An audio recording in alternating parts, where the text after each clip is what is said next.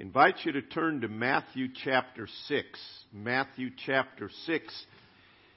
In our studies in that we'll have after dinner, um, we're on chapter 4. Where do we go from here? And it's dealing with, with economic chaos. And um, in dealing with that, um, I'm not so much this morning in this hour going to go into the future coming economic chaos, but uh, we will be looking at what God says in His Word about money. It is amazing how much Jesus in His ministry talked about money. Um, he talked about the topic of money and gave illustrations and parables teaching about the kingdom, used money illustrations more than he talked about faith and prayer, which may somewhat surprise us. And, and yet, as you get in and look at God's Word, you find the principles that relate to every area of our life. A wise person in any issue of life wants to find out what is God's design for my life? What is God's design for marriage? What is God's design for family? What is God's design for work? In every area. So, it's important that we understand what is God's design for money. And you know, one of the things that you run into when often people think of church, they think of, well, they're interested in getting our money. If you've attended here long at all, you know that um, that we don't get up and plead for you to give. Um, we have the box in the back that you can give to and and God has abundantly uh, met the needs. And so I say all that to say this that we're bringing today is not reflection on there's needs in the church. Um, and we're not going to specifically make that the point. My heart is I want you to be blessed of God in every area of your life, and you can't be blessed of God if we don't know His will or if we know it and don't do it. And so it's important for us to, to understand that. I believe, and if you've done your lesson this week, there is coming a major economic crisis. And uh, Lord willing, um, the greatest effect of it as believers, we won't be here, but there are economic crises going on around the world where there are people that don't know where many, many people that don't know where their next meal is coming from. And, and sad to say, many in, in America I don't know if it'd be fair to say, but there's an, they're in an economic crisis, meaning they are barely putting together making ends meet. And we'll touch on some of that in a little bit. but I want you to, to turn to Matthew chapter 5, 6, excuse me, and I'll begin reading in verse 19. And with this in mind, keep in mind um, our topic for today as we read. This is the Sermon on the Mount. Jesus took his disciples. He's speaking to them beginning in the beginning of chapter 5, chapter 5, 6, and 7. He's teaching them the core of his doctrine through here. And in it, he says, verse 19, Do not lay up for yourselves treasures on earth, where moth and rust corrupt and thieves break through and steal. But lay up for yourselves treasures in heaven where neither moth nor rust corrupt and where thieves do not break through and steal. For where your treasure is, there will your heart be also. The lamp of the body is the eye. If therefore your eye is good, your whole body will be full of light. But if your eye is bad, your whole body will be full of darkness. If therefore the light that is in you is darkness, how great is that darkness? No one can serve two masters, for either he will hate the one and love the other, or else he will be loyal to the one and despise the other. You cannot serve God and mammon. Therefore, I say to you, do not worry about your life, what you will eat or what you will drink, nor about your body, what you will put on. Is not life more than food and body more than clothing? Look at the birds of the air, for they neither sow nor reap nor gather into barns, yet your heavenly Father feeds them. Are you not of much more value than they? And which of you, by worrying, can add one cubit to his stature? So, why do you worry about clothing? Consider the lilies of the field, how they grow. They toil not nor spin. Yet I say unto you that even Solomon in all his glory was not arrayed like one of these. Now, if God so clothes the grass of the field, which today is, and tomorrow is thrown into the oven, Will he not much more clothe you, O you of little faith? Therefore, do not worry, saying, What shall we eat? Or what shall we drink? Or how shall we be clothed? For after all these things the Gentiles seek. For your heavenly Father knows that you need all these things. But seek first the kingdom of God and his righteousness, and all these things shall be added to you. Therefore, do not worry about tomorrow, for tomorrow will worry about its own things. Sufficient for the day is its own trouble. So, he gives extensive teaching here regarding our life, what we eat, what we drink, what we put on, about our treasures. So we say, okay, why does, why does money matter? Well, number one, it's just pretty hard to live without it, okay? Um, I guess you can, but it's a vital, it's a, it's a major part of our life. It also matters because in 1 Timothy chapter 6 and verse 10, he says, the love of money is the root of all evil. So, we, we hear about um, human trafficking, the root cause of that is a love of money. Now, I'm not going to go into detail. It doesn't say money is evil. It says the love of money is the root of all evil. And you can love money and not have money. We think, well, that's just talking about rich people. But money matters because the love of money is the root of all evil. It, it causes fights. Don't, don't say you know someone until you have divided an inheritance with them. Some of you know from firsthand experience, but sad to say, sad, sad to say, that some of the worst individuals that lawyers have said they've had to deal with fighting over inheritances are believers. That, that should not be. But it goes to show that none of us are immune from the temptations that can come with money. Money or the lack thereof can bring bondage. This is why money matters. The borrower is servant to the lender, Proverbs 22 7 tells us.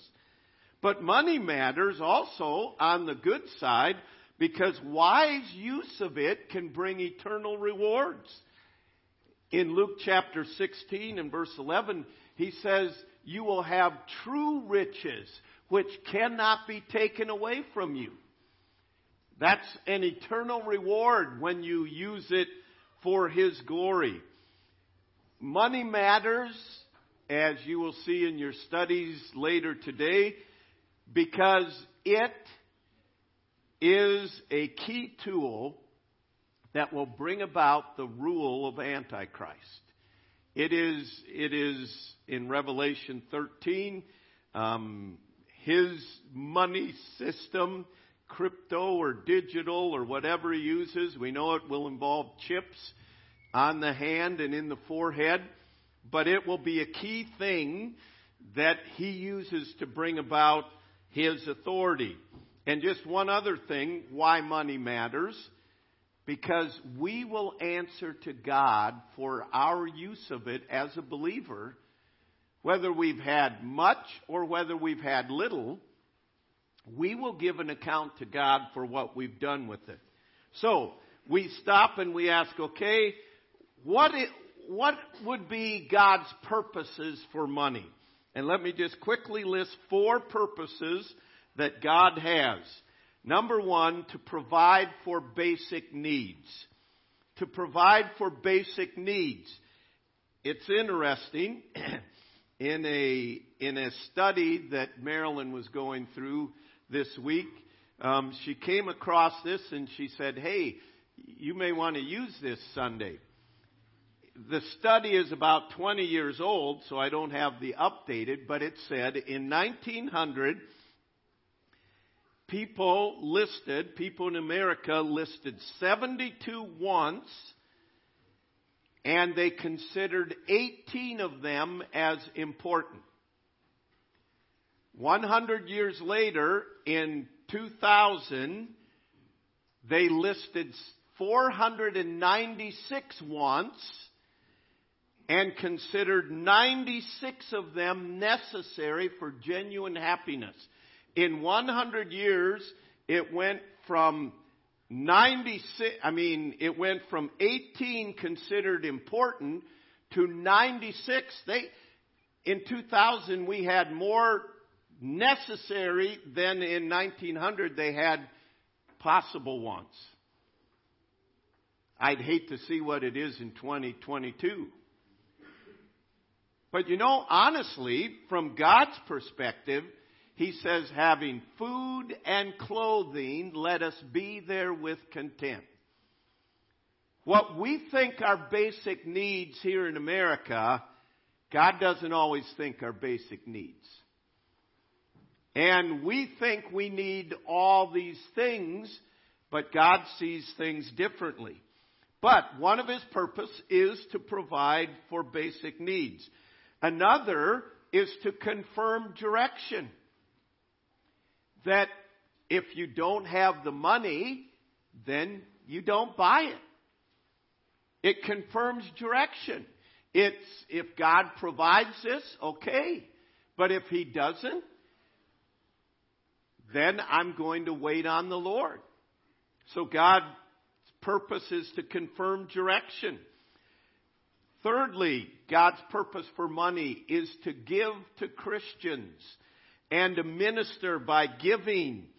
And, and again, we could do series on all of these, but we don't have time here this morning to do that. Fourthly, it's to illustrate God's power. And I'm sure if we took the time, Josie could give multiple illustrations of how God has manifested His power through the provision of finances, how he's given direction through providing or not providing. But when we have a serious consideration of money, we need to consider God's purposes in these and those four purposes to provide for basic needs, to confirm direction, to give to believers, to illustrate God's power. And that illustrate God's power is through ministering to the poor and many other ways. But I want us today to look at the biblical principles related to money. Not just money, but to possessions. Number one, God owns everything. It's important for us to realize that. It's easy for us to think, this is mine. I've worked hard for this. I've invested well. I've made wise purchases and trades, and this is mine. Listen, everything we have belongs to God. And it is only because God gave us the ability that you were able to work. And in James it says, don't go and say today or tomorrow we're going to go into such and such a city and buy and sell and get gain and there continue a year. He says that is very presumptuous. Number one, that I'm going to make it to such and such a city. Number two, that I'm able to buy. And number three, that I'm able to find someone to sell things to. And number four, that I'm able to get gain. We've all bought things and sold them and lost money on it. But the reality is, when it comes back to it, is God owns everything, and the sooner we transfer our ownership to God, the better we will be. That isn't just about possessions. God, my life belongs to you as a believer. I'm transferring my ownership of my life to you. God, my marriage belongs to you. I'm transferring the ownership of my marriage to you. God, my family belongs to you. We don't own our kids. We don't own our family. I'm transferring my ownership to you. God, I'm transferring my home, my possessions, my friendships, my reputation. I'm, I'm acknowledging you as the owner of all. And as Job said, the Lord gave and the Lord has taken away. Blessed be the name of the Lord. Why could Job say that? Because he understood that God is the owner of all. And a biblical view of possessions, of resources, begins with us understanding and acknowledging that God owns everything. Secondly, we must understand heaven, not earth, is my home. It is so easy to get where we live like, like this is home. This is, this is life.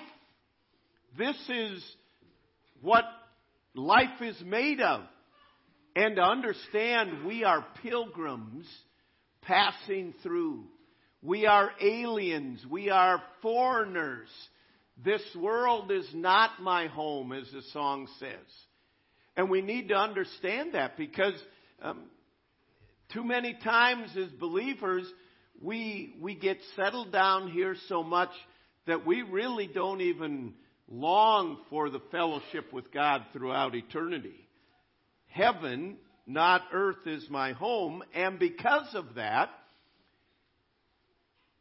we should understand, if you would, if you would imagine, if I were to put with this pen a dot right here, and then I drew a line all the way across here, and a line that never ended because that's going east, so you can go forever, okay? And the line comes cl- clear around to here.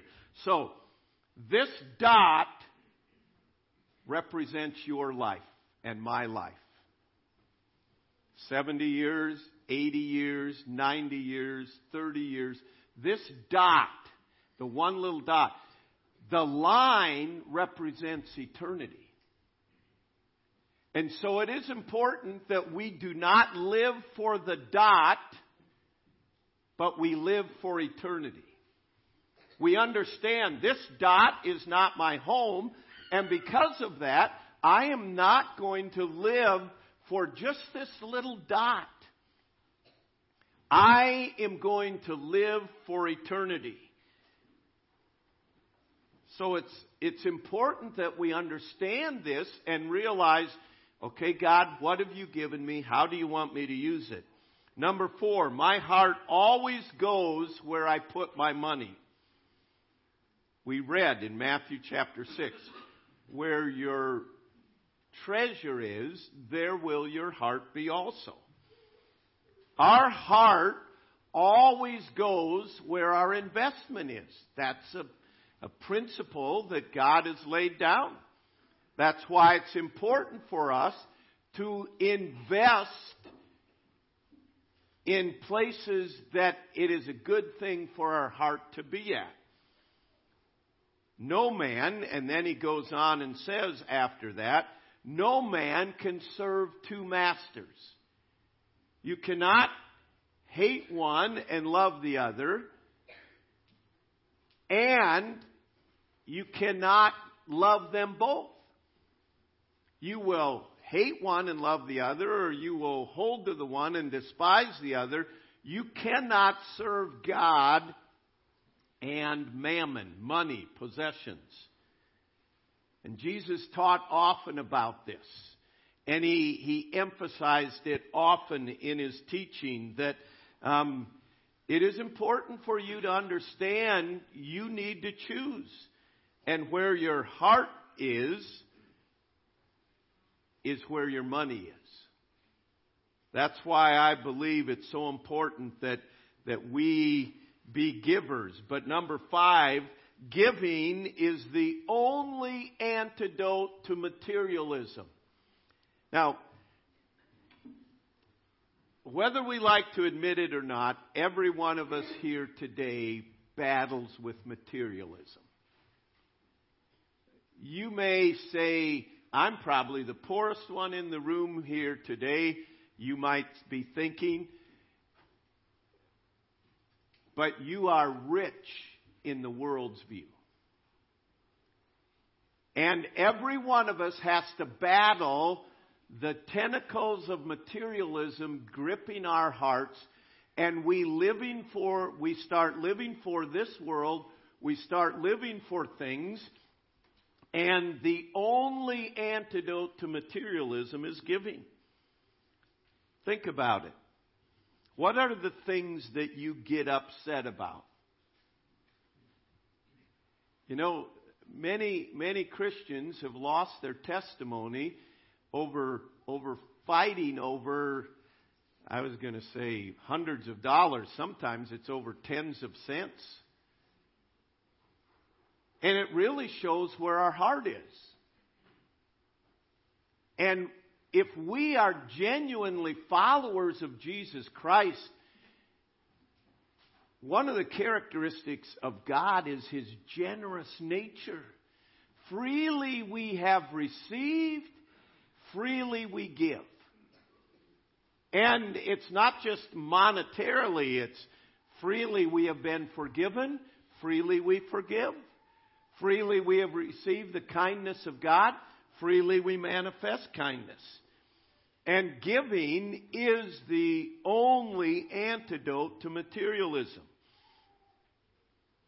Let me mention one other thing, a biblical principle. God prospers me and you not to raise my standard of living, but to raise my standard of giving. See, when, when you are blessed with resources, is your first thought, God, what do you want me to do with this? How do you want me to use this? Many times our first thought is, oh, I can do this and I can do this in 1 Timothy chapter 6, he speaks about money in, in many ways. But in 1 Timothy chapter 6 verse 17, he says, Command those who are rich in this present age not to be haughty, nor to trust in uncertain riches, but in the living God, who gives us richly all things to enjoy. Let them do good, that they may be rich in good works, ready to give, willing to share, storing up for themselves a good foundation for the time to come, that they may lay hold on eternal life. Notice what he says. If you are, if you are blessed, we are all blessed. Don't be haughty about it. Well, I've worked hard I've done this, I've done that, I've been a wise investor, blah, blah, blah. Don't be haughty about it. But be rich in good works. Use it. Be ready to give, willing to share, storing up for yourselves a good reward in eternity because the dot is going to end real soon. But that which you've laid up, doing it as unto the Lord, will be blessed throughout all eternity. And, and these are basic principles that God gives. This, this aspect of giving is the only antidote to materialism. And that God blesses us to not raise our standard of living, but our standard of giving. Let me ask you something.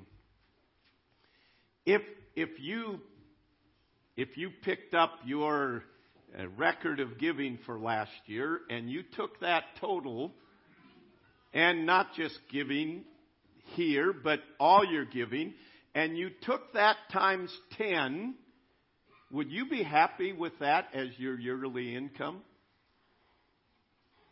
If you took what you gave last year and multiplied it times 10, would you be happy with that as your yearly income? You say, ah, you're getting legalistic here in that 10%. Well, let me just tell you, Abraham gave a tithe before there even was the law given. And it's not a matter of law. I'm saying that's the basic. You, we all, out of love, give way more than 10%. And you say, you're crazy. God's ways are way beyond our ways.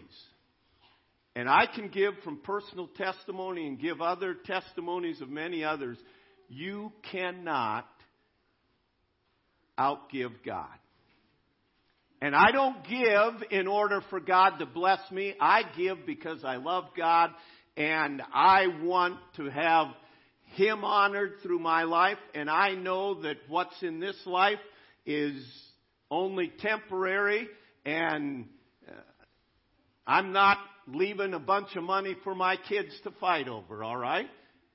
Why? Because I want to I want to invest in works that are doing something for an eternity. And it begins right here with the local church. It begins, the tithes go to the local church and the offerings go beyond. But do the math yourself. What you gave last year, if you take that times 10%, would you be happy with that as your income for the year? God doesn't bless by, by what we give per se, but this shows an attitude of our heart. Ask yourself this question What is it I get upset about? Oftentimes we're upset about monetary things. Man, they rang that up wrong. They're trying to rip me off. Give the cashier a break. Do you think they're getting a, a kickback for every 10 cents they rip you off at Aldi's? And, and thank you, all right? and the reality, we, we get, we get so tied to our money. Oh, what's going to happen to the economy? Well, the economy's probably going to tank.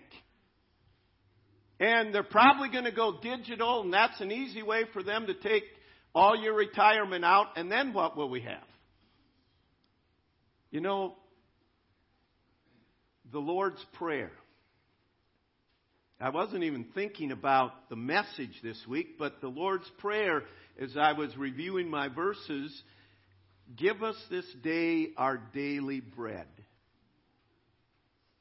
And then I, I heard a gal that grew up in North Korea say, you know, the only thing we ever thought about, if we were able to get food for the morning, was our whole thoughts were consumed with where can I get food for the next meal?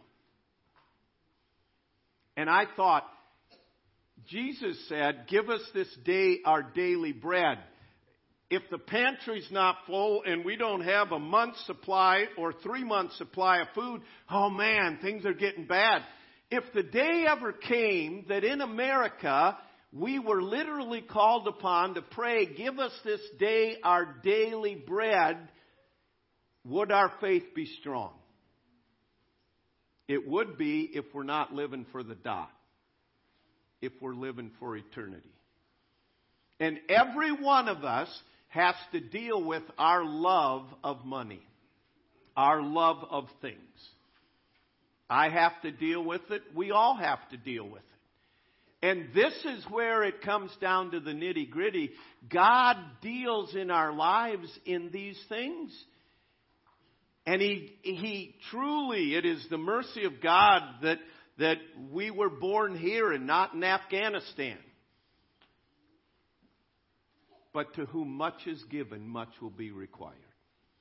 And you know, everything in life hinges around God. If God is not the center of our life, we will be faced with insurmountable challenges.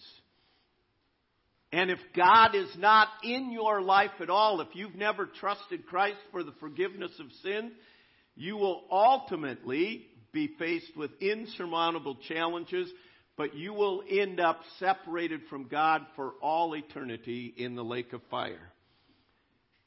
But Jesus didn't come just to save us from hell and then allow us just to live for the dot. He saved us from hell so we could handle our money different than the world, handle our resources different than the world, that we could lay up treasures in heaven. If you could sum up Jesus' message, it would be the kingdom of God is at hand, and I've made a way for you to enter it through Jesus Christ. That's the gospel message. That all who believe in Him will be a part of my kingdom. And if you have trusted me, live for my kingdom, not this earth. Heavenly Father, I pray that you would make personal in each of our lives the truths of your word today. I pray that we would seriously examine our lives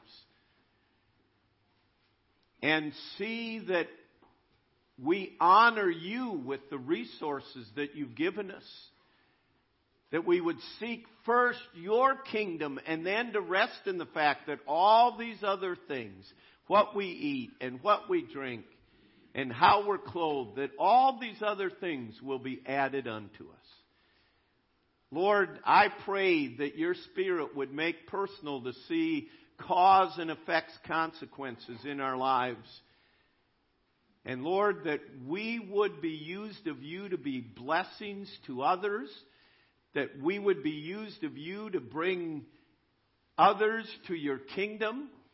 And Lord, that our obedience, our steps of faith would bring delight to your heart. Lord, I pray that you, in the lives of every believer here, that you would be our life. Not just something added on, not just something for eternity, but that you would be our life. And then, Lord, I pray if there's an individual here today who has never trusted you, I pray today would be the day that your Spirit draws them and they respond by calling out to you for the forgiveness of sins. So, Lord, we plead your mercies that our hearts would be yours. We pray in Jesus' name. Amen. Let's